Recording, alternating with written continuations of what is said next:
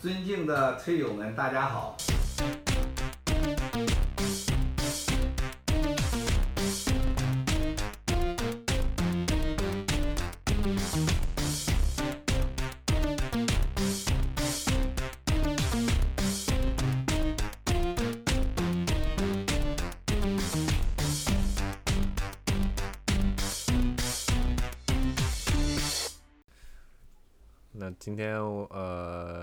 是由我跟中国人的老朋友 Nick 来给大家聊聊呃科学上网的问题啊。对，这是不知道被多少人催更催，从年初就开始催催到现在的一期节目。嗯。我们两个其实都不是这种网络或者是信息或者计算机专业的，所以录这个节目还是挺有难度的，因为要查很多相关资料。嗯。基本上结合自己的日常使用经验来说一说，所以如果节目里有各种各样的呃，就是那种错误或者什么样的，大家嗯就姑且听之吧，也可以给我们一些反馈来说明，嗯，我们我哪错了的话，你可以说说说看，嗯、正确的情况应该是怎么样的。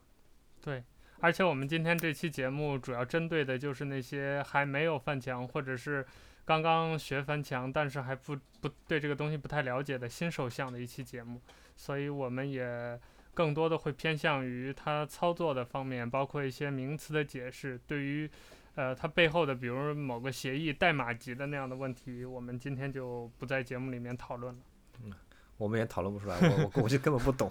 对，嗯，好，那我们就正式开始吧。呃，我想聊的第一个话题就是我们为什么要翻墙，这也是好多就还没有翻墙的人，还没有学会科学上网的人最常问的问题，或者是，比如生活当中我告诉一个人，你说你这个东西你得翻墙才能如何如何，他总会问我一个问题，就是为什么要翻墙？那 HB 你怎么看？为为什么为什么科学上网这这这一上来就是一个哲学问题啊？我我嗯。我是这样感觉的，就是经常我我的体会是，经常有很多人，他嗯从别人口中听到了翻墙或者 VPN 或者是各种各样代理或者什么样的技术，然后自己也照着网上教程做了一番，发现打开浏览器，然后输打 Google，然后回车，哎，Google 可以打开了，然后 YouTube 回车，YouTube 可以打开了，然后这时候这些人会面对一个很严重的问题，就是，然后呢，就是我翻了墙能干什么？对，我的我我的见解是，如果你觉得自己呃，如果你你你觉得自己翻了墙之后会不知道干什么的话，你其实先不用着急琢磨琢磨这个呃科学上网的技术。嗯，对，从需求入手。对，这个基本上是一个呃呃技术要为你的目的所用嘛。你如果单有一个科学上网技术，你买了一堆服务，然后你却不知道干什么的话，基本上也是白瞎了。对，而且我发现很多的那个新手。就是翻墙的新手一开始面临都有这样的问题，就是听大家说什么 Facebook 呀、Twitter 啊上面很精彩，然后自己注册了个号，打开可能一个月打开不了一次，因为都不知道关注谁，也不知道上去干嘛，嗯、会有这样的情况。对，所以这种情况就面临着就是为什么为什么要科学上网，对吧？对，嗯，在我看来，我觉得就是翻墙，它获得的就是完整的互联网体验。就或者说，它代表着互联网的一种可能性，就是，呃，如果是呃，我们现在说数字原住民嘛，就如果他生活在这个完全处于墙内的，就我们大部分国内的这种网民，他天然的就没有对这个墙有所感知，或者天然的就不认为他自己需要 Facebook、需要 Google 这些东西，那很显然翻墙对他来说是一个伪命题嘛，就是他。呃，完全不存在这方面的需求，他甚至都不觉得这个世界上有墙。那但是对于比如说像你这样的科研工作者，或者是像我这样的 YouTube 爱好者，那呃，我们在曾经因为中国的互联网是可以可以就是跨越防火长就没有防火长城的，所以在那个时候大家可能一直在用这些服务，但是突然有一天发现这个东西我失去它了，那这个时候我就会去。想背后的原因，然后找解决问解决问题的办法，然后一直摸索到翻墙这条路上来。哎，我我觉得我们往下聊之前，先要那统一一下认识，把这个几个科学的名，不、嗯，把这把这几个名词先呃概念先解释一下。首先，第一个是科学上网，嗯，对吧？然后什么什么是科学上网？什么是翻墙？这嗯，对吧？其实首先首先这两个要解释清楚，才能才能聊为什么要翻墙。呃，说到翻墙这个概念呢，就是你先要知道墙是什么？对对，墙是指啊。呃现在流行的说法叫呃 GFW 嘛，Great Firewall，就是指呃中国架设在那个中国和网和其其他国家网就是网络干线上的一种阻挡你访问某些特定网站的服务。对，或者说是一种网络封锁工具吧。啊，比较比较直观的效果就是你有些。网站你在中国大陆的那个电电信运营商的网络下是你是打不开的。对，那就是嗯对，就是让你看不到这些网站。嗯嗯，比较著名的就是 Google，最著名应该是 Google。嗯，然后其次就是像 Twitter 和 YouTube 这种嗯对用户很多的网站。嗯嗯哦，所以我说翻墙就是要绕过这个。嗯，封锁限制，就访问所有互联网上存在的内容。对。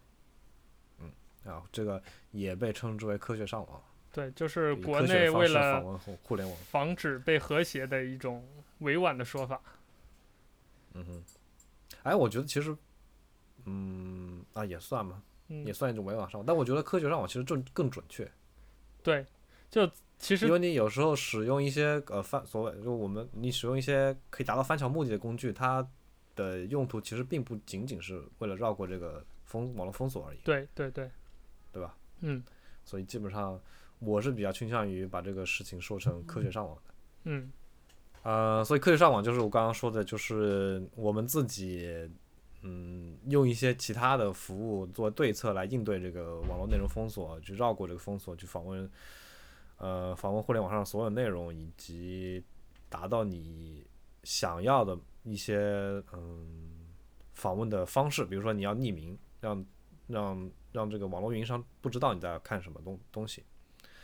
这个基本上也是也可以说是科学上网的一个、嗯、内容之一吧。对，不单是绕过那些封锁。对，对，就你刚才说到科学上网和翻墙的区别。其实就涉及到一个啊，我一直想在我们节目里头说的概念，就是 VPN 不等于翻墙，翻墙也不等于 VPN。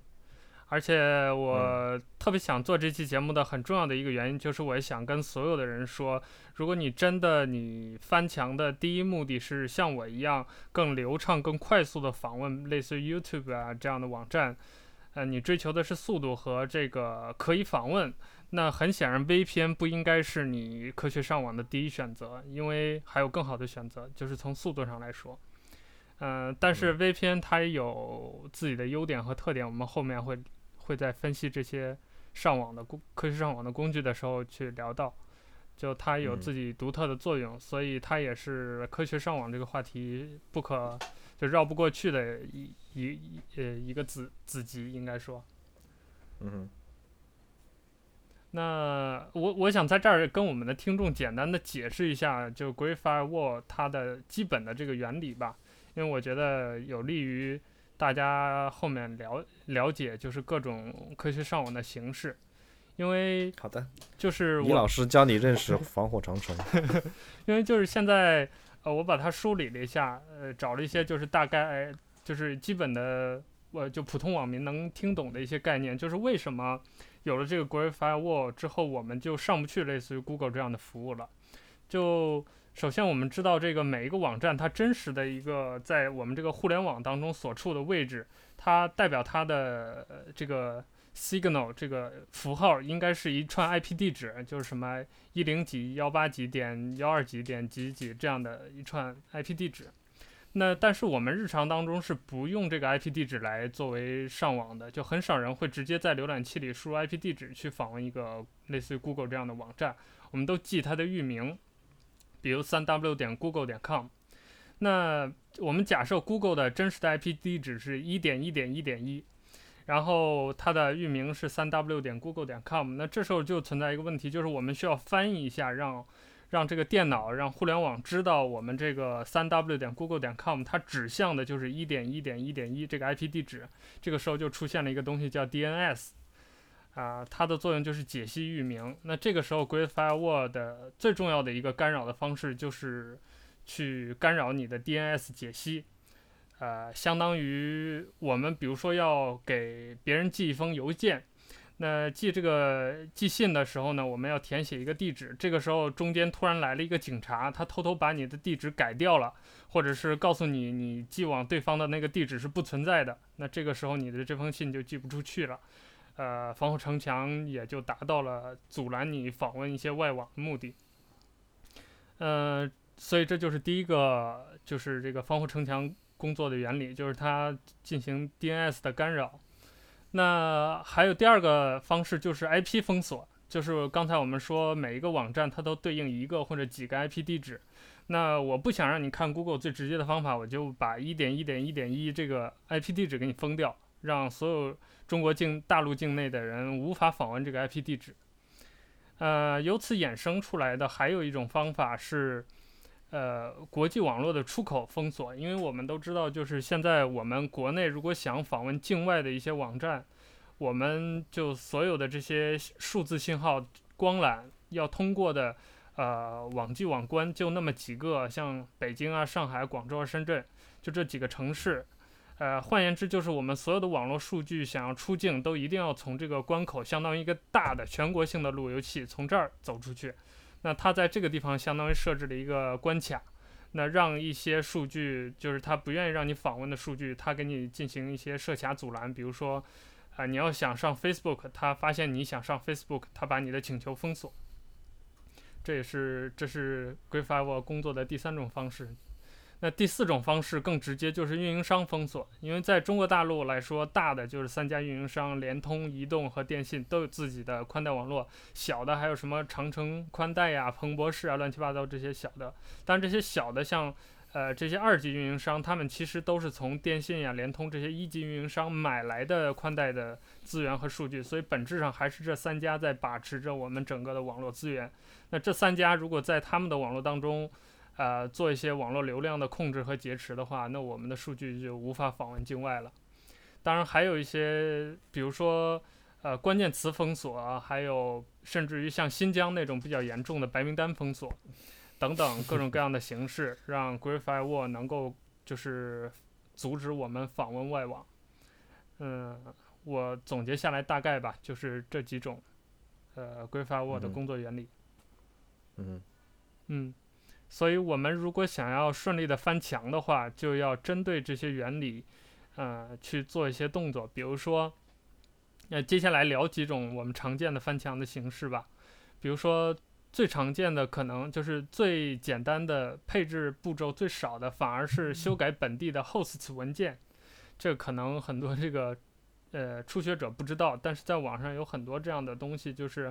呃在 Windows 下，我记得是 C 盘，然后打开。什么 Windows 之类的有一个文件就叫 host，没有扩展名。那 Mac 下在 etc 那个呃目录下面有 host，这个 host 相当于刚才我们说 DNS 解析它的一个。哎，这个这个我觉得你我们我们稍微查一下，把它说把它目录的那个说全吧，就告诉大家能听到能够知道怎么去找这个文件。好好，OK。嗯，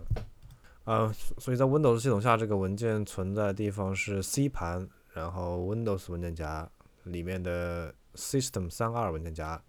里面的 Drivers 文件夹，下面的 etc 文件夹。嗯，在这个 etc 文件夹里有一个 host，这个呃 hosts 文件。对。没有任何后缀名，然后这是一个纯文本文件，所以你可以用任何文本编辑器打开它。对。然后对应的在那个嗯 Mac 里系统里面是。呃，跟目录下的 etc 文件下的 hosts 对文件名是一样的，对，它也是一个纯文本文件。这两个文件作用就是刚刚尼克说的那个翻译域名，就是你输一串字符，比如说 google 点 com，然后这个嗯，网络上这个浏览器要要要呃把这个 Google 点 com 翻译翻译成一个他能自己能看懂去找 Google 数据的呃服务器的地址。对。嗯，所以如果你打开那个 host 文件，你会发现它里面的格式是呃 IP 地址对应的域名，IP 地址对应域名，每一每一个条目是一行，前面是 IP 地址，后面是域名。对。你这个意思就是，如果你输后面每一行后面那个域名，那其实你浏览器会访问的是前面那个 IP 地址。对。嗯哼。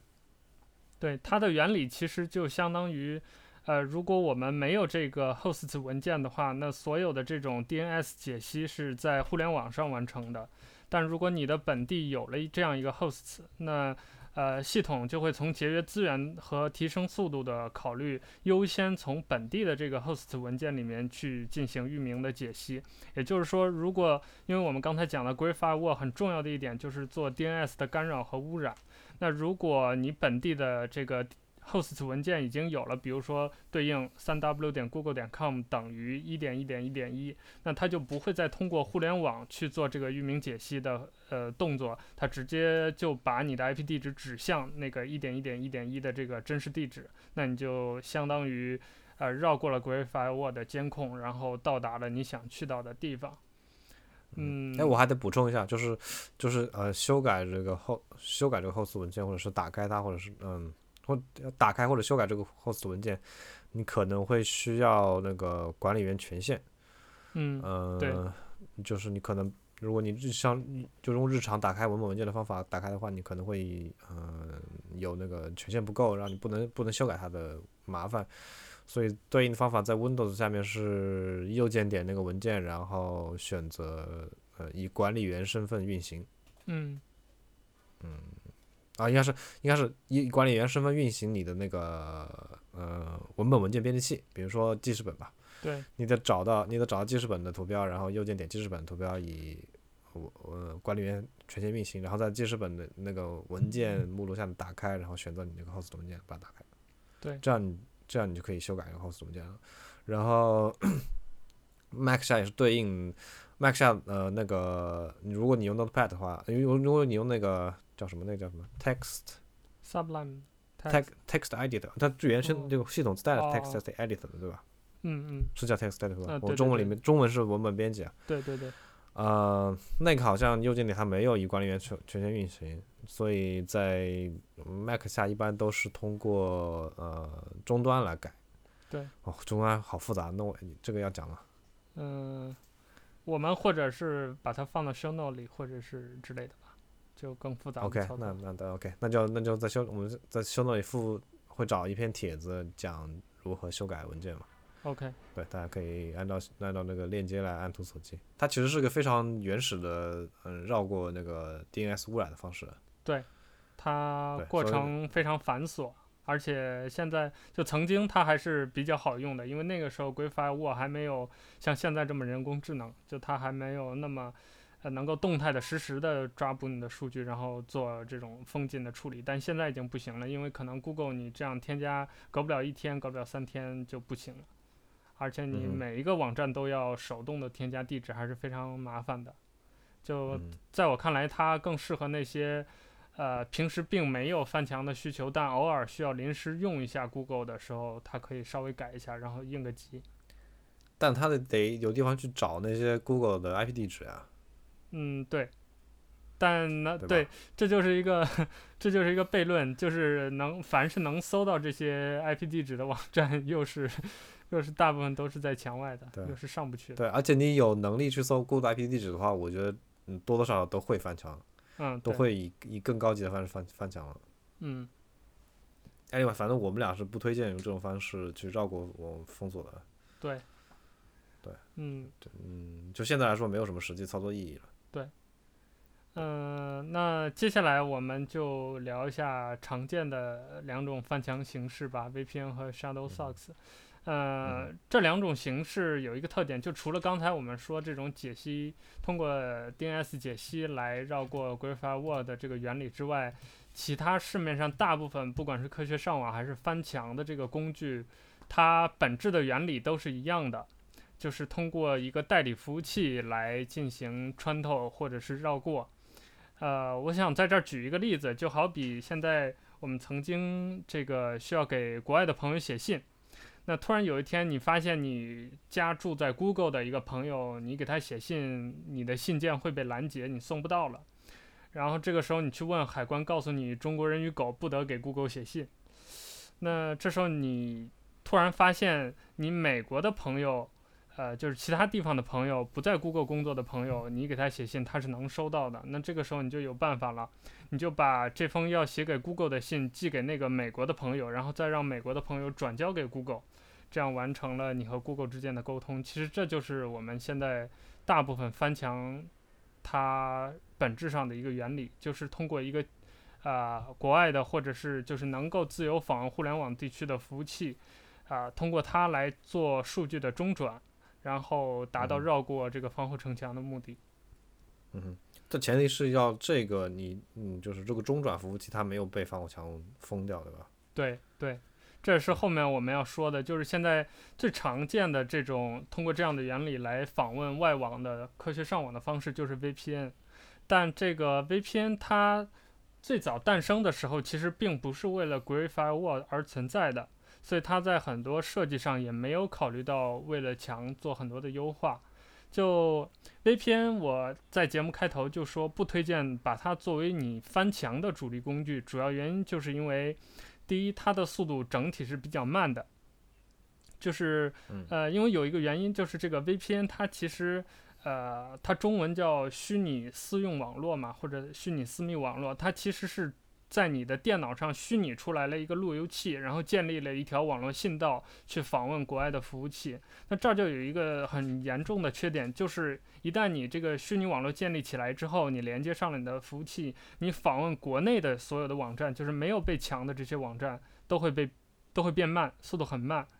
而且你的 IP 地址会变到，因为它是一个虚拟的网络，比如你连接到了一个美国的服务器，那这个时候你的 IP 地址会变成美国的那个对应的服务器的 IP 地址。那这些国内的网站也会认为你在美国，那就会出各种各样的问题。比如说你挂着 VPN 在微信里面打开地图，它就会载入 Google 地图，那 Google 地图在国内是有偏移的，所以就会带来很多问题。包括国内的很多服务就出现打不开或者打开很慢的问题。这样，如果你想很自由流畅的，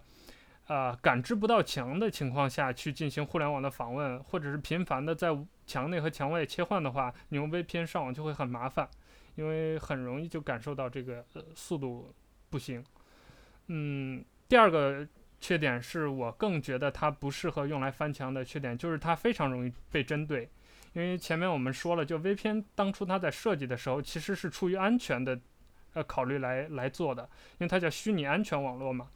它并不是为了翻墙而做的，所以它的这个流量啊，它的特征非常的明显，就是 Great Firewall 就呃相当于一抓一个准儿，这就有点像什么，你你你给 Google 那个人写信，然后你呃每一次都给，比如美国的那个朋友叫 Michael，你每一次都把信寄给 Michael，然后 Michael。再把信转交给 Google，那久而久之，这个海关就盯上你跟 Michael 之间的通信了。他就发现你为什么总给 Michael 写信，量有这么大吗？然后有这么频繁吗？然后他通过自己的各种技术手段发现，哦，你有可能是在通过 Michael 给 Google 写信。那这个时候他就会断掉你和 Michael 之间的联系。那 VPN 的特点，代理服务器的特点就是，一旦你的这个代理的服务器它本身被 Great Firewall IP 禁止了，或者是被 Great Firewall 盯上了，那等于整个这条线就断了。所以这也是为什么就国内，尤其是很多人用那种免费的 VPN 或者廉价的 VPN，就动不动就连不上啊，然后连一次很麻烦。呃，主要原因就是这个。但是，嗯、反正我觉得大家，我觉得就是像大家普通的互联网用户用 VPN 最大的麻烦，除了速度慢以外，就是你需要常开关。对。就它无法智能切换，对，因就如果你不常开关的那个影响，就是你就刚刚说的，你访问国内的网站的话，其实也会通过一个美国服务器访问，大家就可想而知，就会就是这个你在访问国内的网站的那个体验也会变很差嘛，就比较慢。对，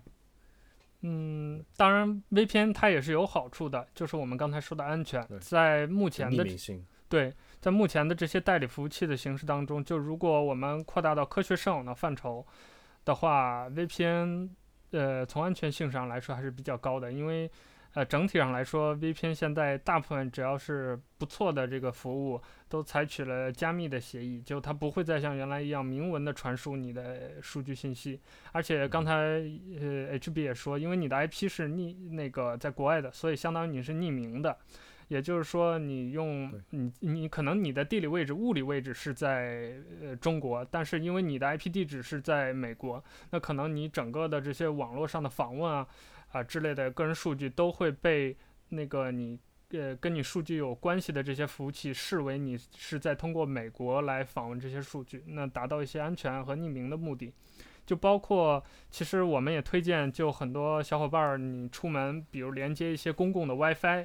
如果可以的话，你应该买一个 VPN，不管这个 VPN 它的代理是国内的还是香港的任何地方的服务器。就通过这种形式来保障你的信息安全，因为这些公共的 WiFi 是就现在很容易被 hack 的一个很重要的点，所以通过 VPN 能够让你的信息，呃，个人隐私更安全一些。对，VPN 主，我觉得这你就你刚说的公公共 WiFi 用 VPN 主要就是取它，呃，加密通讯这个点。对对，因为有很多你像我们现在用的这些 App，你在手机 App 上，呃。登录或者是电手机上用网页登录，你输你的用户名密码，有很多如果是那种不负责任的网站或者厂商的话，它有可能会把这些信息都以明文在网络上传输。这时候，如果你在你的公共 WiFi 中有一个人在那个 WiFi 路由器上呃做拦截的话，他就可以看到所有你发给网站的这些登录信息。对，这个就是比较比较直观的不安全的点。所以，如果你通过 VPN 呢，你跟 VPN 服务器的通讯是加密的。所以对方即便截取了你的通讯内容，你看到的也是经过加密后的呃通讯内容。所以它呃以现在的解密方式来说，基本上就是可以保证它是安全的，就对方无法无法看到真实你真实的通讯内容。对，嗯，所以。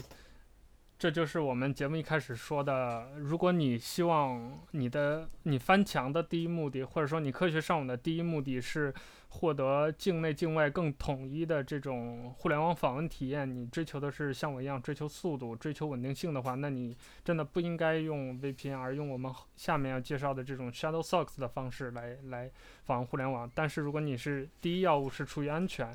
那很显然你是应该，就我觉得每一个人。兜里是应该揣着一个 VPN 作为自己的一个安全保障工具的，我觉得这个是可以的。对，嗯，那接下来我们就聊这个 Shadow Socks 吧。啊、呃嗯，因为 Great Firewall 的原因，这个词在国内这几年是越来越火，知道的人也越来越多。嗯，这个 Shadow Socks 它之所以就是现在这么流行，很重要的一个原因就是它当初最早设计的时候就是为针对防火墙设计的。就它第一目的并不是安全，而是为了绕过防火墙。所以，呃，其实 Shadow Socks 它从技术上来说属于这个 SSH，就是隧道协议当中的一种。就包括呃 Shadow Socks 底下也支持，比如 HTTP HTTP 协议、HTTPS 协议和 Socks 五协议。那这些协议都是所谓的隧道协议。那顾名思义，就是它能通过某种方式穿透或者是绕过这个网络封锁。那我们从实际的应用上讲，Shadowsocks 最大的优点就是它可以做到智能分流。就你现在不管是在哪一家买的服务，或者是用各种各样的 Shadowsocks 的变种的这些客户端，它基本上都会有这个自带的一个呃黑名单或者白名单的系统。就是你在访问互联网的时候，它会智能的侦测，比如说你的这个黑名单上有 Google 啊、Facebook 这些网站，那你设定好一个规则。所有通过这在这个名单上的人，通过你的规则，他就会认为你这些名单上的网站是需要代理的。那他会针对性的围绕这些被强的网站做呃，通过这个代理服务器来访问。那反过来，如果你访问这些不在黑名单上的网站，你就可以像原来一样直接直连，不需要经过第三方服务器。也就是说，国内网站、国外网站，或者说墙内墙外的网站，它可以做到智能的分流。来访问，这样的话就最大的好处当然就是快，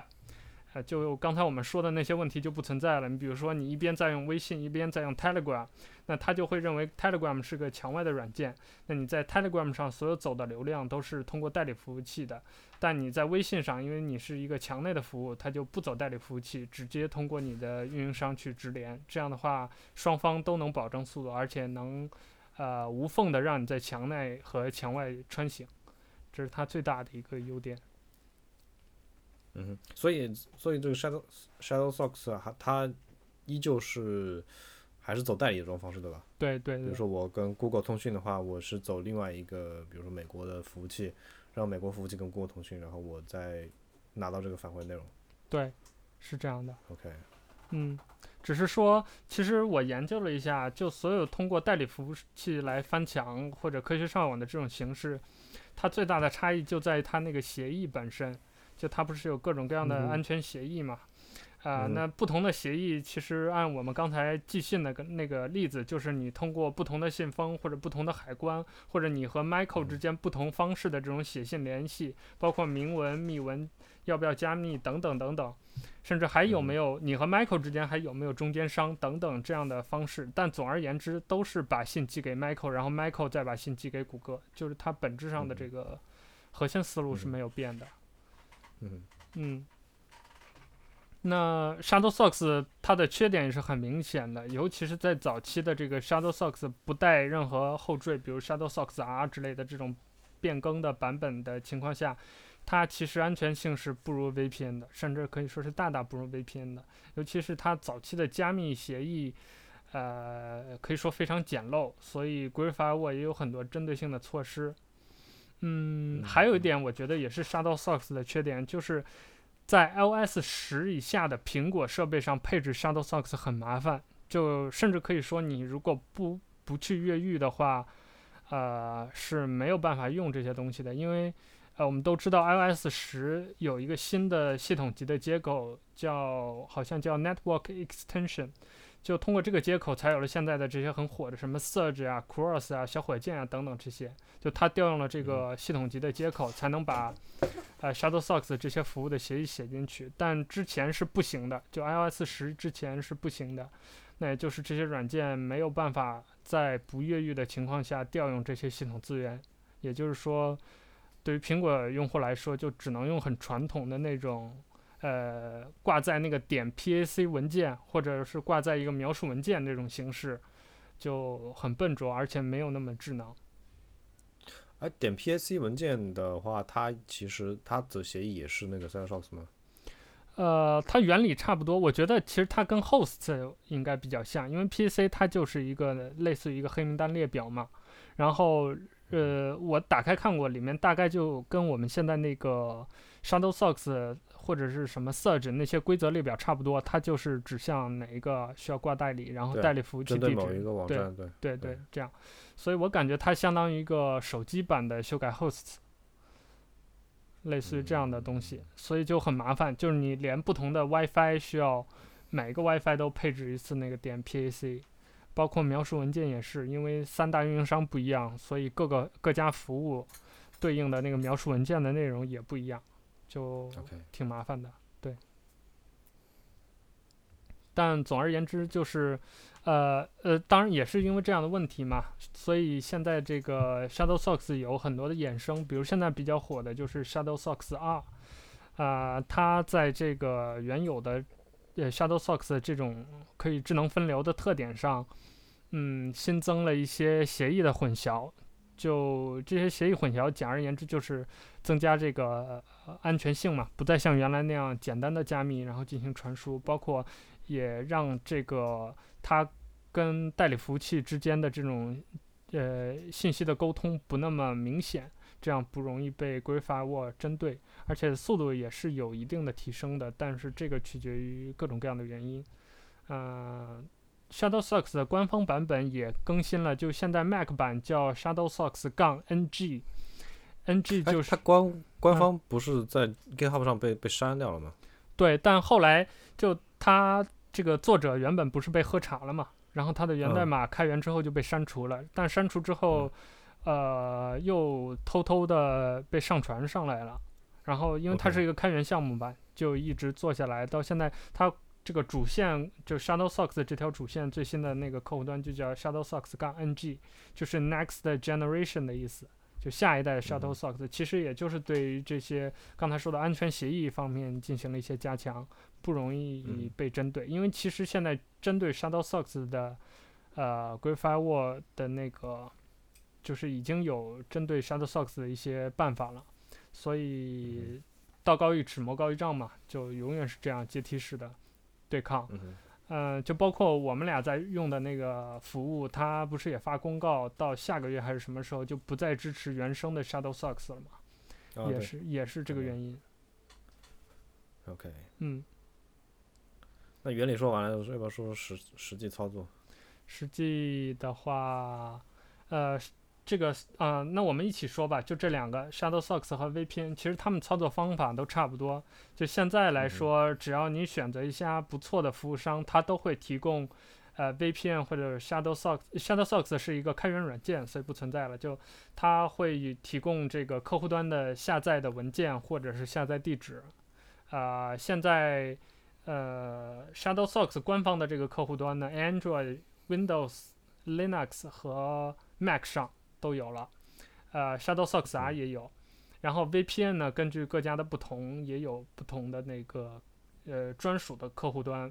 呃，当然 VPN 其实在我们系统就是 Mac 电脑和 Windows Windows 电脑上自带的也可以配置，但是就是比较麻烦，你要手动填写那些服务器啊什么乱七八糟的。啊对。啊，而且每一次就是说你切换线路比较麻烦，每一次都要重新选。那这些服务给你提供的客户端就是比较省事儿，你可能直接一点就一键切换了，这就是它的区别。Shutterstock 因为是一个开源的客户端，就不存在这些，就是大家各平台一视同仁。比较麻烦的呢还是 iOS，就 Shutterstock 没有 iOS 版的官方的客户端，就曾经有一个越狱版的，但现在因为越狱的人越来越少嘛，加上 iOS 十有了新的那个 API 接口。所以有了很多第三方的支持 Shutterstock 协议的客户端，啊、呃，我们回头可以写在 show note 里给我们听众参考。比如现在比较火的像那个 Surge，啊、呃，当然 Surge 它本质上是一个网络调试工具，因它卖的很贵，而且它就包括开发者本人也强调，它第一要务不是希望用户通过 Surge 来翻墙。而是做更多更复杂的专业的网络调试工作，嗯、但是因为它某些工具的特性可以翻墙，就类似于科学上网和翻墙之间的关系，啊，它是一个子集的关系。然后像什么小火箭 Shadow Rocket 比较火的，然后我自己在用的 Cross，嗯、啊，还有前一段比较火的土豆丝等等，这些我们回头写在 show note 里吧。就是，嗯、当然我我还是觉得。iOS 上，呃，现在也有很多第三方的，就是那种免费的 Shadowsocks 的，呃，代理软件。但是我建议我们的听众还是在下载的时候小心一点，因为前段出了一个事情，就是土豆丝的作者写了这个翻墙软件之后，他把他的源代码开源了。因为在我们这个程序员的世界里头，都知道安全的象征之一就是你这个东西有没有开源，因为他能看到你这个代码就。就能放心了，知道你有没有夹带私货。那他本来是出于好心开源了，开源之后就有很多的这个流氓开发者把他的源代码直接扒下来换了个壳子，甚至连代码里面原作者的那个什么版本号啊、呃编辑信息、姓名、程序员姓名都没有改，就直接放到 App Store 上上架当那个翻墙软件卖。所以就是建议大家还是花一点钱，然后选正版的这些客户端。所以那些扒扒皮下来的那些嗯 App，它的功能它里面没有并没有夹带那些嗯会有害的那些私货，对吧？呃，它只是相当于一个盗版。对，但是夹不夹带就是或者未来的版本夹不夹带就不好说了，因为它不可能二次开源了。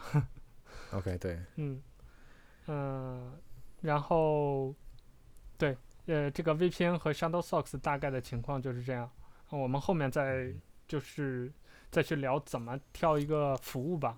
我在这儿想插一个，就是说，除了这个刚才我们说的改 hosts，或者是通过代理服务器的形式去翻墙或者科学上网，其实还有一种科学上网的方式，就是用 Tor。啊，对，这个比较老牌了，对吧？嗯，对，而且，呃，这个东西如果一定要说安全性的话，很显然 Tor 是在这些方式里头是安全性最高的嘛。就我们、嗯、呃经常、呃、互联网的一大玄学就是暗网嘛，Deep Web。啊，对 对，所以这个访问暗网就一定要通过这个 Tor 这个工具，或者说大部分时间都要通过 Tor 这个工具来匿名完成。那它其实本质上就是一个匿名网络的工具，它呃这个工具它安全性是第一位的，甚至是全部，所以导致它其实访问非常慢，然后配置也非常的复杂，啊、呃，在这个。当然，它各个平台也都支持，这是它的一个优点。但是每一个平台用起来都非常的复杂。哎，这个 Tor 自由门到底是不是法轮功开发的？不是啊，不是啊。OK，它是有专门的这种。对对对，它类似于一个基金会的那种组织，就是一个.而且它好像也是 Tor，我记得也是开源的吧？OK，、呃、我最初接触到这个就是从法轮功的那些宣传材料里面。对他们也要匿名嘛？对，我记得原来我们哪一期节目说过，我接触的第一个翻墙工具就是法轮功做的。所以我一直以为自由自由门是法轮功的那个技术部门做的。呃，好像是哎，自由门应该是吧？呃，不过自由门不就是 Tor 吗？呃，不是哦，Tor 它是一个独立的工具，Okay. 但 Tor 好像是因为它开源，所以也有第三方的各种版本。OK，嗯。嗯，这个自由门到底是怎么回事？就他跟法轮功之间到底谁赞助了谁，我也不太清楚。但法轮功，我以为自由门是 Tor 的中文翻译呢。没有没有，Tor 的那个 logo 不是一个洋葱吗？啊对，嗯对，Tor 它是一个德语词，它就是门的意思，就是 gate。哦，这个我还不知道。嗯嗯嗯，总而言之吧，就 Tor 也是一个现在比较流行的，包括。啊，比如扯点国际时政，像斯诺登在爆料的时候，包括他和外界一些沟通，就用 Tor 这个工具。包括有一个网站叫 WikiLeaks，就是什么维基解密还是维基泄密？啊，对，维基解密。阿桑奇的那个网站，嗯、就很多、嗯、呃人也是在就通过 Tor 来爆料嘛，匿名爆料。嗯，这个就我觉得感觉属于黑客级的，可能大部分普通用户都没有那没有那个心思去去去研究这个东西。对。而且我觉得最重要的就是对于普通用户来说，如果你不是那么的需要匿名在互联网上做事情的话，啊、呃，用 Tor 其实是一个不太好的选择，因为它的速度真的是很慢，而且连接的稳定性啊，就是你在配置上要花很多的时间。我原来研究它的时候也是。呃，从 Windows 一直搞到 Mac 上都没有把它研究透，嗯、后来我也放弃了，嗯、因为那个时候对暗网比较好奇嘛，想上去看看，到底这帮卖黑枪的长什么样，嗯、到最后也没看，就感觉也没没有看出个什么呃端倪出来，嗯，但是。在，因为我们要跟大家提一下，因为这个 Tor 这几年在像我在知乎啊，还有一些包括微信公众号的一些文章上看，偶尔会有一些科技媒体或者之类的，就聊翻墙的时候提到它，所以就想，嗯、呃，跟大家说一下这个 Tor 的问题。嗯嗯嗯、呃，那以上就是比较常见的一些翻墙的或者是科学上网的手段或者是工具。那接下来，我觉得大家可能最关心的就是，呃，如何利用这些工具，就是或者说如何去选择一个适合自己的服务，呃，适合自己的平台去，呃，实现自己科学上网或者翻墙的这个目的。嗯，那我先问问 HB 吧，你在选择服务的时候有没有自己的一些原则？就如果一个服务你没用过，或者只是听朋友介绍，你怎么考察它呢？嗯，我基本上是看它的官网做的靠不靠谱。嗯，展开讲讲。就比如说，呃，你之前推荐我一个那个熊猫翻滚嘛？嗯嗯。那个我我点开官网我看了一下，我觉得不靠谱。嗯。对，所以我就放弃它了。然后之后的，嗯、呃，那个多泰跟 Rix Cloud，我我都看官网之后，我觉得嗯可以相信。那你具体是看它什么？看它设计吗？还是说，就是看它提供的，嗯、呃，就是技术支持，比如说它有没有告诉你如何配置，然后以及它购买服务的便捷程度。嗯，像我记得我之前，呃，想要买那个熊猫翻滚的那个服务，它需要用什么支付宝或者微信网页登录，然后转账给某个个人账户。我就哦，对对对对，很早之前是那样的，我第一次开通就是那样的，就还要等一会儿。对，嗯，像像之后现在比较新的这些，都是直接它会生成一个那个支付码嘛，然后你用你的。嗯那个支付的应用扫一扫就会就自动就用信用卡付好，然后信用卡付好，然后就马上就可以用了。对，嗯，基本上我就讲我我我我的第一原则还是便捷吧。嗯，就是不管是付款也好，还是你选择服务也好，还是你最后配置你的那个服务也好，嗯，不给我不给自己找麻烦是第一要务，因为你既然已经花钱了，干脆就把这个事情做到位，就是花钱省得你自己操心。对。说到花钱，我选择这些服务的第一原则就是贵就是好，因为嗯、呃，这儿也是我想跟我们听众说的嘛，就是呃，翻墙这个事儿或者科学上网这个事儿，有一个很重要的就是一分价钱一分货。呃、啊，我觉得任何事情都是这样的。对对对，就因为这个。呃，刚才我们介绍了各种各样的、呃、这个工具啊，或者原理啊，它很重要的一点就是，你如果需要第三方服务器的机房，那这些机房是需要成本的，包括你线路的维护也是需要成本的，而且比较好的这个线路都是按流量收费的。那据我所知，就这个流量，你哪怕不用来翻墙，你只是自建一个 VPS，这个流量费都是很贵的，所以。嗯加上一些好的，像我们现在在用的那个服务，它还有一些这个线路维护啊，或者是 BGP 中继这样的，就是优化你的连接速度和呃连接稳定性的这些服务，那这都是二次、三次的成本。所以，呃，大致上就是我在看一个陌生的这个翻墙服务的时候，我评价它，我是先看它的定价的，就。嗯如果它是那种特便宜的，比如说一个月十五块钱无限流量这种，我是不考虑的，因为就一分价钱一分货嘛，就这个成本总是要有人付的。如果啊、呃、我没有给他掏这个钱，那我就要想是不是我在别的方，就我的这个成本是通过别的方式给他了，比如说我是牺牲了我的隐私，类似于 Google 那种。你虽然免费用它的搜索引擎，但是你每天你吃什么、喝什么、用什么，都把你的隐私交给他，然后他拿来卖广告，甚至于他这个流量，他的服务器是不是打折的？他是不是捞一票就跑的？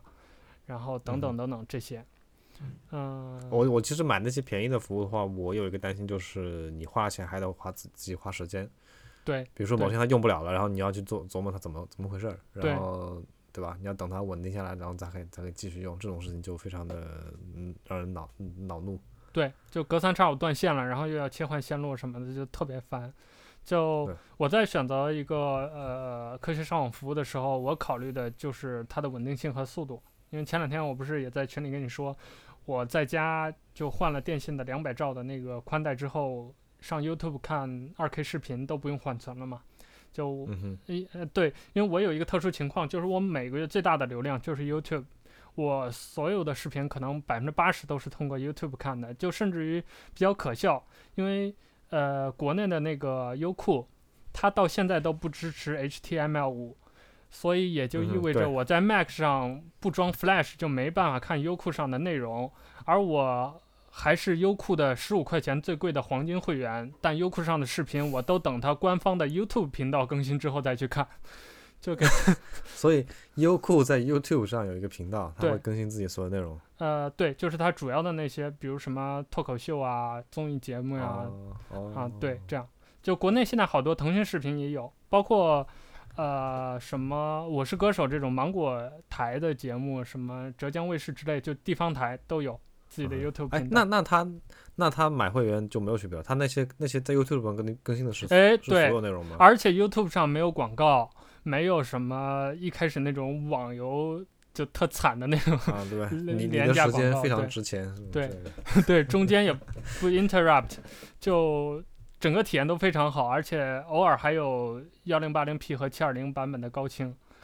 就等于说在 YouTube 上你不花钱也可以达到一个。就享受一个准会员级的这个就国内这些视频网站的会员服务。当然，那些电影肯定看不到，就是真正需要花钱买版权的东西，什么自制剧啊那些看不到。但自制剧偶尔也有，它只是可能更新的没那么及时，但都会有的。所以就我我因为这个原因，所以对线路就要求非常高，就要求一定要很快，我尽量的不在这个上面浪费时间。嗯，对。而且我的第二个大头就是我的主力网盘是 Dropbox，我所有的工作、工作上的文件就重要的东西全部在我的 Dropbox 里存着，所以我不能跟它失去连接。嗯，所以出于这两点的考虑，我在选择的时候。优先考就除了贵就是好之外，我会优先考虑它是不是够稳定，嗯，然后啊对，还有一点是我会考虑它是不是无限流量，因为我的消耗量比较大，如果一个月二十 G 的话，肯定不够我用嘛。嗯，对这个流量的事情，我我我觉得我我自己是这么解决，就是你手上有哪几个服务，啊对。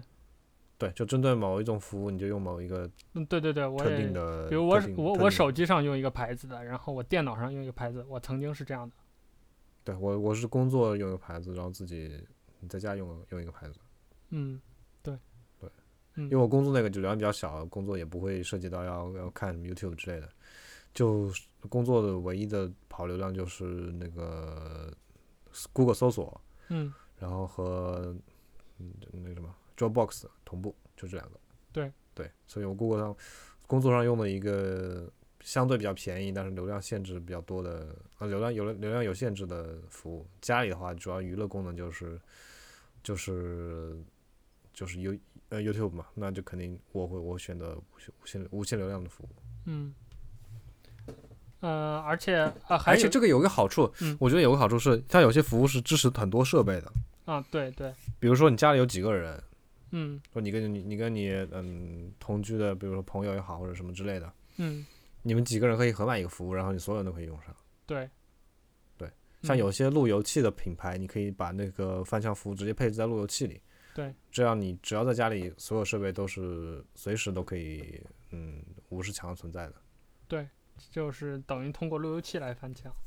而且一些比较好的服务，它都会。主动的教你怎么在不同的型号的路由器上刷类似于梅林固件，然后达到翻墙的目的之类的这种，或者做一些教程。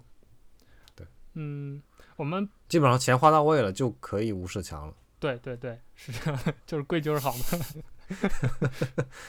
不过我们至至于我就我觉得这个，我觉得我觉得这个嗯贵有多贵，嗯，基本上我们俩用的现在都是一一年在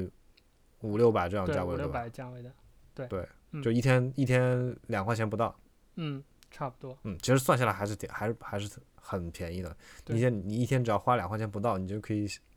省去很多很多烦心事。对，就完全不用再操心墙内墙外怎么切换的问题。所以这儿也就是跟我们听众说的，就是你应该衡量一下墙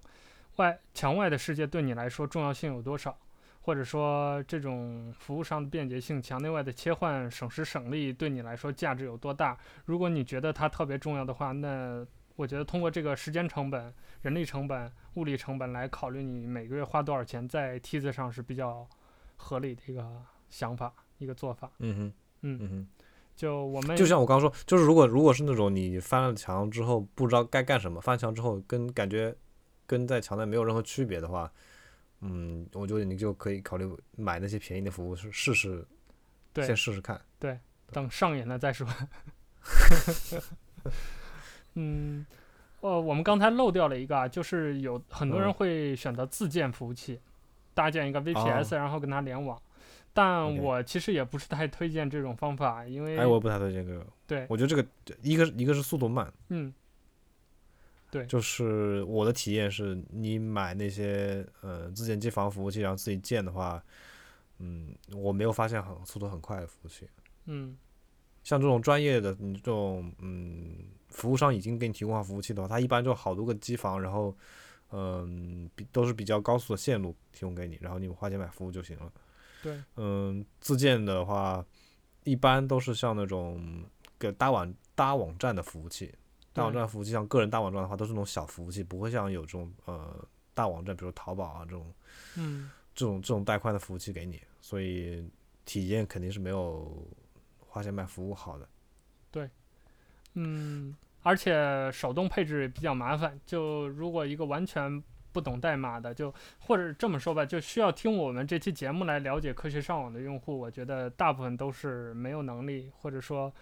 在初期没有能力去自建服务器的。就因为现在服务器它上面的那个搭载的系统基本上都 Linux 嘛，而且是各种不同版本对应的那个代码的还不是完全一样的。就根据 Linux 版本不同，嗯、包括配置的流程也不完全一样，所以想要摸透就很耗时耗力，嗯、可能你一个下午当当当当都不一定能搞好，所以好一个下午就完全不行，一个下午 可能刚刚能找到怎么搭建 VPN 的入口。对，所以就耗时耗力，而且挫败感很强，最后就得不偿失。嗯，不过在这儿我想说的就是，如果大家一定要选择第三方服务器去自建的话。呃，我比较推荐 Google Cloud Platform，就是 Google 呃新推出的一个云平台，就它上面可以搭载机房。呃，之前我不是在群里丢过一个服务器，我自建的，访问速度还挺不错的，就是至少 YouTube 看 720P 是不用缓存的嘛，因为它那个服务器呃地理位置在台湾，嗯，所以就很近嘛。嗯，所以就是说那个速度比较快。就在国内的话，所以，嗯，这个地理位置对这个网络拓扑的影响到底有多大？还是挺大的。OK，嗯，就还是呃，因为就可以说吧，就是地理位置决定了很大程度上决定了我们和服务器之间的速度，因为它事实上就是通过光光缆来连接嘛。那你两点之间光缆越长，所以它的速度就会相应的慢嘛。那个我觉得就是，如果你光速传播信息的话，这个地理位置这点几千公里的差距，我就可以忽略。但是长了之后，还是还会有毫秒级的差异的嘛。而且实际呃传输它毕竟是一个物理的过程嘛，就你还是会有中间比如干扰啊或者是什么之类的，就不可预期的那些东西。所以还是会有，所以呃，原则上来说，一个就为什么大家现在爱选香港的、台湾的、日本的服务器，呃，优先呃，就优于选什么德国的、英国的、美国的服务器，就是因为地理位置近嘛。所以整体上来说，香港服务器要比美国服务器快。OK，嗯，呃，这儿就说到刚才我们说贵就是好，有一点就是我们现在在用的那个服务，我选的那些，就我现在用的那几个常用的。呃，服务器都是有 B BGP 中继的嘛，就是说，嗯，其实就是它在国内再用一套还有一个对，对中继，我们连连国内那个服务器，然后它通过国内那个服务器再去跟国外的那个服务器再去连，然后它通过各种网络优化，相当于一个国内的缓存嘛，所以我们的网络延迟很低，因为我们连的是国内嘛，就可以在一百以下、五十以下都可以。对，我经常出去刷出个位数的。对对对，就非常恐怖，就感觉是在本地，嗯、而且它那个 BGP 中继，像上海、杭州、深圳、什么广州，就北京，有不同的点嘛，这几个点就是大的那个国际出口所在的地方，所以，呃，速度优化还是蛮明显的。嗯，嗯，那这儿我们顺便就就顺着这个说吧，就是说一下怎么选择线路的问题，就刚才。我们说到，就是优先我们会默认选地理位置近的一些服务器，就像、哦、这个你也得，这个你也得要先说明，就因为它很多服务商是没有线路线路可以选的。对对，那如果这样的话就白瞎了。对，但通常来说，通常来说就是买到那些贵就是好的服务。对对对，我也想说这个。对，贵就是好，就啥都有。嗯。而且什么设置配置、小火箭配置都有，便宜的就是只给你一个服务器代码，然后别的什么都不管了，你要自己去弄，很麻烦。嗯，嗯，选择线路就如果你在可选的情况下，优先选择香港、台湾、日本、韩国和新加坡，这就是比较常见的，啊、呃，泛亚太地区的这些服务器。就有一些我也见过，什么泰国的、柬埔寨的、尼泊尔的，就 周边这些小国家的我也见过。呃，也可以吧，就反正我我的观察延迟都不是很高，最高也就一两百。我估计这些国家虽然网络状况不太好，但是用的人少。啊，对，对，所以你速度也还可以。对，就像呃，Express VPN 它的那个服务就支持全国，呃，不是全国，全球可能上百个服务器里面就有这些小国家，这些国家的服务器通常就是那种超高带宽，比如一 Gbps 的那种，就是给你用。BT 下载的专用线呀，或者什么之类的，嗯、就是专门它可能延迟不是很低，呃，但是带宽很高，就适合你长期挂机，呃，嗯、做一些下载的之类的这种。嗯、诶，这儿也顺便解释一下这个关键词吧，就是网络延迟，啊、呃、和带宽的问题。就我们呃通常评价一个服务器快不快，我们会大家会经常见一个词叫把它拼一下。P I N G，其实就是测网络延迟嘛。就就像我们刚才举的那个例子，我们给 Google 写一封信，我们先把信寄给 Michael，Michael 再寄给 Google，Google 再回一封信给 Michael，Michael 再寄给我。那中间这个过程越短，很显然我们的体验就越舒服，就越接近于这种墙内的无缝体验。这个东西、就是啊、你得说一下。嗯、你得先解释这个延迟，就是说你向网络上某一个服务器发信号，然后服务器回再回给你信号给你，然后你发出信号和收到信号这个时间差就是你的网络延迟。对对，就是刚才我们说寄信寄寄给 Google，然后 Google 再给一个回回复这样一个中间过程，这个过程越短，嗯、我们就心理上越舒服。当然，实际表现就是访问起来。呃，刷新一些动态，比如刷 Twitter 的时候，新消息呃出来的越快，然后比如刷 Instagram 能马上这个，你每一次打开客户端都能马上连上，然后这个刷新新的信息。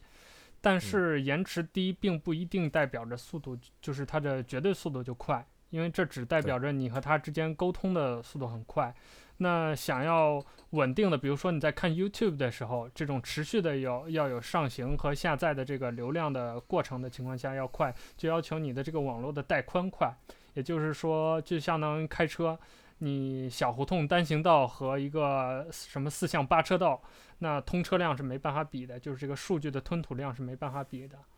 这个。嗯，网络延迟和带宽其实都和我们刚才说的贵就是好有很直接的关系。就你线路的品质越好，当然延迟越低，而且带宽越高。嗯、所以大家如果在选择，就是呃这些服务商会给你一些线路的选择，然后你在选择线路的时候，你要根据自己的使用的场景和目的去进行判断。就你这个东西，比如你看视频。那你就未必需要它很低的延迟，但是你需要它很高的带宽，这样你可以持续的，呃，高速的下载节目。那如果你是比如说在刷社交网站这种有频繁的操作。啊，对，打游戏，对，打游戏是要求那个延迟要非常低才行。对对对，打游戏也是要稳定的连接，然后延迟越低越好。像这样的有频繁的动作、动态切换的这种状态更新的情况下，那就要优先考虑低延迟。当然，像好的线路是刚才说了两个优点都会具备的，就一般的看视频啊、打游戏的稳定性和速度都不成问题。这就是大家在选购这些科学上网工具的时候要考虑的。嗯，而且我还想说一点，就是，呃，我们就这期节目整体上在讨论这些工具的时候，比较偏向于 Shadowsocks，但其实 VPN 呢，我也就是偶尔也会买一下，因为那个 VPN，因为它刚才我们前面说的那些缺陷嘛，就即使是很大的这些 VPN 服务商，什么 Astral 啊，还有 Express 啊，啊、呃、等等这些，他们也都不是很稳定。就我现在用的。来说最稳定的就是 Express 了，因为它有香港和台湾的服务器，连起来还是蛮快的，然后用着也比较稳定。我一般在外边如果需要连公共 WiFi 的话，就会打开挂一下。嗯，但即便是如此，它的速度绝对速度还是不及 Shadowsocks，就我们现在用的这些 Rex 啊什么多台之类的。所以这个大家也是要注意点嘛，就是如果你需要安全的话，一定会牺牲速度的，这是。呃，物理上的一个，呃，就是不可克服的一个难关，所以大家还是考虑你科学上网的情境，呃，是到底是优先选择，呃，你是为了翻墙，是为了获取这个墙外的服务、墙外的信息，还是你优先是为了安全？这两个呃出发点不一样，所以你选择的服务，包括线路等等也不太一样。嗯，我觉得应该提醒大家不要忽视安全这个事儿。对。就听起来好像没什么，但是不安全的事情一旦发生在你身上，那就是非常惨的事情。对，尤其是我在外面，就甚至于火车站的那些，就是所谓的那个幺二三零六的官方的 WiFi，什么核心号 WiFi 那些，我都是不信任的。嗯、对啊，对啊，对啊。而且现在就有各种各样的大流量的卡了嘛，我对对还是推荐大家在外面能不连就不连。但我，看到我是推荐，我嗯是推荐尽量不要在外面连你不知道路由器是什么的，不不是你自己借路由器的 WiFi。对我所见到的反而是大多数人都是一个一到一个地方先蹭 WiFi，你这 WiFi 密码是多少？应该连哪个？但我建议大家还是慎重考虑，就是除非啊，我甚至只觉得连星巴克那种就大家认为相对比较可靠的都不一定可靠了，包括机场啊等等，就你不知道对你不知道有有没有人同时跟你动到同一个网络来截取你的通讯，对吧？对所以我的建议是不要连公共 WiFi，就是不管它安不安全都不要连。对，就你把这个投资花在你的手机流量卡上，其实是更划算的。对而且在你觉得可能网络比较敏感的状况下，挂上 VPN 也是一个不错的选择，因为嗯，对，呃，尤其是像我呃呃这儿我想说一点，就是我觉得 VPN 如果选择服务的话，尽量选择国外大品牌的服务，就刚才我们提的什么 Astral 啊、Express，嗯。因为呃刚才我们也说了，就是 VPN 它本来诞生不是用来翻墙的，所以在国外也有很多人出于安全的考虑会挂这个 VPN，所以。呃，这些厂商就是从它的支付啊、服务的提供啊，包括这个售后的 FAQ 啊，呃，甚至退款呀、啊，做的都比较到位，而且它的服务器资源也比较好。就刚才我说的，Express 在全球有上百个服务器，你想连到什么多米尼加都是可以的。这样的话，它安全性比较高，而且服务比较到位。嗯、呃，再有一点呢，就是这个，我觉得国外的那些支付上、退款上。相对比较方便，就你，呃，像这几家大的，要么有七天无条件退款，要么什么一个月无条件退款，还是怎么着的。就总而言之，大家在购买的时候，包括支付的手段也像 PayPal 啊，甚至支付宝啊，都已经支持了，所以也比较方便。还有一点就是，呃，这些大的服务商针对国内的这个国域 firewall 还是有一定的技术上的支持的，就比如专门给中国地区开了。这这个什么香港、日本就专连直连的线，就是专门为了你翻墙，而不是为了你比如安全考虑的，就专门提供了翻墙的线路。这样的话，你买来一个 VPN，因为这些 VPN 相对都是很贵的，像我买半年拿优惠价也要七点多刀，好像每月平均。嗯哼，所以这些我我知道的这些，嗯，Express 都是给那些商用的，就是那公司。整个公司里的网要通过这个 VPN，嗯，注意安全，它会提供这些服务。对对对对对，所以这些好像都针对个人用户都挺少的，所以一般都比较贵。嗯、对，所以呃，我想说的就是，如果你已经买了这些服务，像我一样已经花了这么大价钱了，那就就不如挑一个好一点的，就是呃，能让它既能翻墙，也能也能保障安全，这样你的钱可能花的还值一些。而且得到服务也相对比较好。嗯、我在星巴克就见老外拿 Astral 翻过墙，挺逗的。嗯、那个时候，啊，挺想上去指导一番。对，哎，说起翻墙，我听说好像，比如什么，如果你是国外用户，好像在国内即使用联通啊之类的，国内运营商也也没有墙。我听到过这个说法。不知道哎。嗯。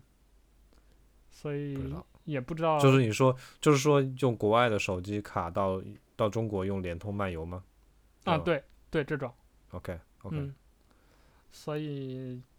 嗯，当然我不知道老外在国内能不能办卡，他用护照，所以这个也不太清楚。嗯、但总而言之，就呃，说到这儿，我想起 Line，就那个聊天服务，嗯、它不是就。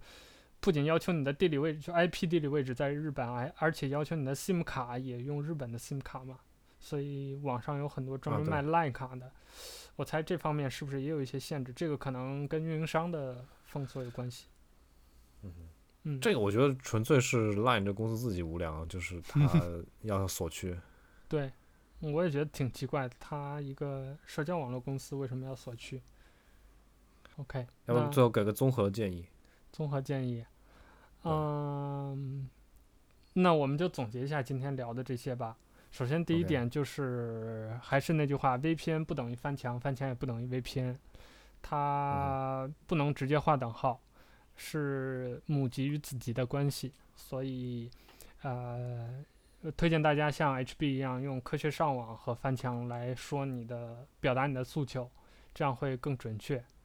啊、呃，其次就是我们，如果你想翻墙的话，不推荐你将 VPN 作为首要的翻墙形式，因为它的缺点是很明显的，速度慢，而且容易被针对。但如果你想把它作为科学上网的安全工具，我们是非常推荐的，而且我们觉得每一个人手里都应该攥着这样一个东西，在你，呃，比如说在一些公共 WiFi 或者是各种各样网络情，呃，网络状况比较不稳定的情况下，保障自己的通讯安全。那我们这期节目主要推荐的就是利用 Shadowsocks，当然最新的 Shadowsocks 的一些协议来实现翻墙。这样的话，能在保证你呃基本的安全通讯的同时，可以享受比较快的这个墙外的访问速度和无缝的墙内墙外的转换，加上现在这个各种各样的第三方 App 的支持，能让你在 Android、iOS 还有 PC 和 Mac 平台上都能够很顺利的下载到对应的客户端，一键呃完成你的配置，不需要花时间。啊、那选择服务的核心理念就是贵就是好，就是。就是你要呃根据自己对于墙呃翻墙工具的依赖程度，以及你对于墙外信息的价值判断来决定你愿意每天每天或者每个月花多少钱在你的梯子上，啊、这样比较理性的选择服务。但是我们强烈的不建议你去买很便宜的服务，因为很危险，你不知道你的钱花出去之后到底用来干嘛了。而且我们也不是那么的推荐你通过第三方的这种自建 VPS 来实现大梯子的目的。如果可以的话，尽量是多花一点钱，选择一个不需要你花时间就已经配置好的服务，啊，直接享受翻墙的快感就好了。嗯、呃，最后一点就是选择线路嘛，我们优先选择地理位置比较近的这些线路，这样的话能够在速度上有所保障，而且通常来说这些线路的稳定性也比较高。啊、呃，当然，呃，刚才节目里头忘提了一点，就是我们那个有些同学他想看，比如说 Netflix 或者什么 YouTube Red 这种需要特定的呃 IP IP 范围的这种 IP 限定的服务，那这种情况下，你要你就要专门针对性的选择那个对应的地理位置的服务器，这样的话，它有一些是锁区的。而且有的锁的非常的严格，甚至你啊 VPN 它都是能侦测到的，所以这个就要看你的那个服务提供商是不是有提供对应的这种呃线路服务了。像我们的都是有的，因为我们贵嘛。呃，然后、哦、我们还我还有一个建议就是，我还有就是大家大家最好是手上有两套或者以上的服务。对对对。一个是相互做个备，对，一个是一个是相互两个两套服务相互做备份，以防你有一家被查封，或者是有一家服务器宕机这种情况，你还能够保持自己跟互联网相连。另外就是你我们刚刚聊，你可以根据不同的用途来选择不同的服务种类。嗯，对，对，嗯。啊、呃，然后最后就是关于延迟和带宽。当然，两延迟越低越好，带宽越高越好。但实际情况你要根据自己的使用习惯和使用场景来做区分。如果你的服务商能够给你提供一些中继服务或者是线路优化服务，那当然是最好的。嗯，对。以上就是有一些有一些有一些厂商会，嗯、有些厂商会。特定给你提供，比如说他会注明这条线路是支持 Netflix 的，对吧？啊，对对对。有有有特殊用途的话，那你就直接选它就好了。对，嗯嗯。所以。OK。嗯，OK，没有什么要说的了。还有什么了，以上就是今天全部内容。好。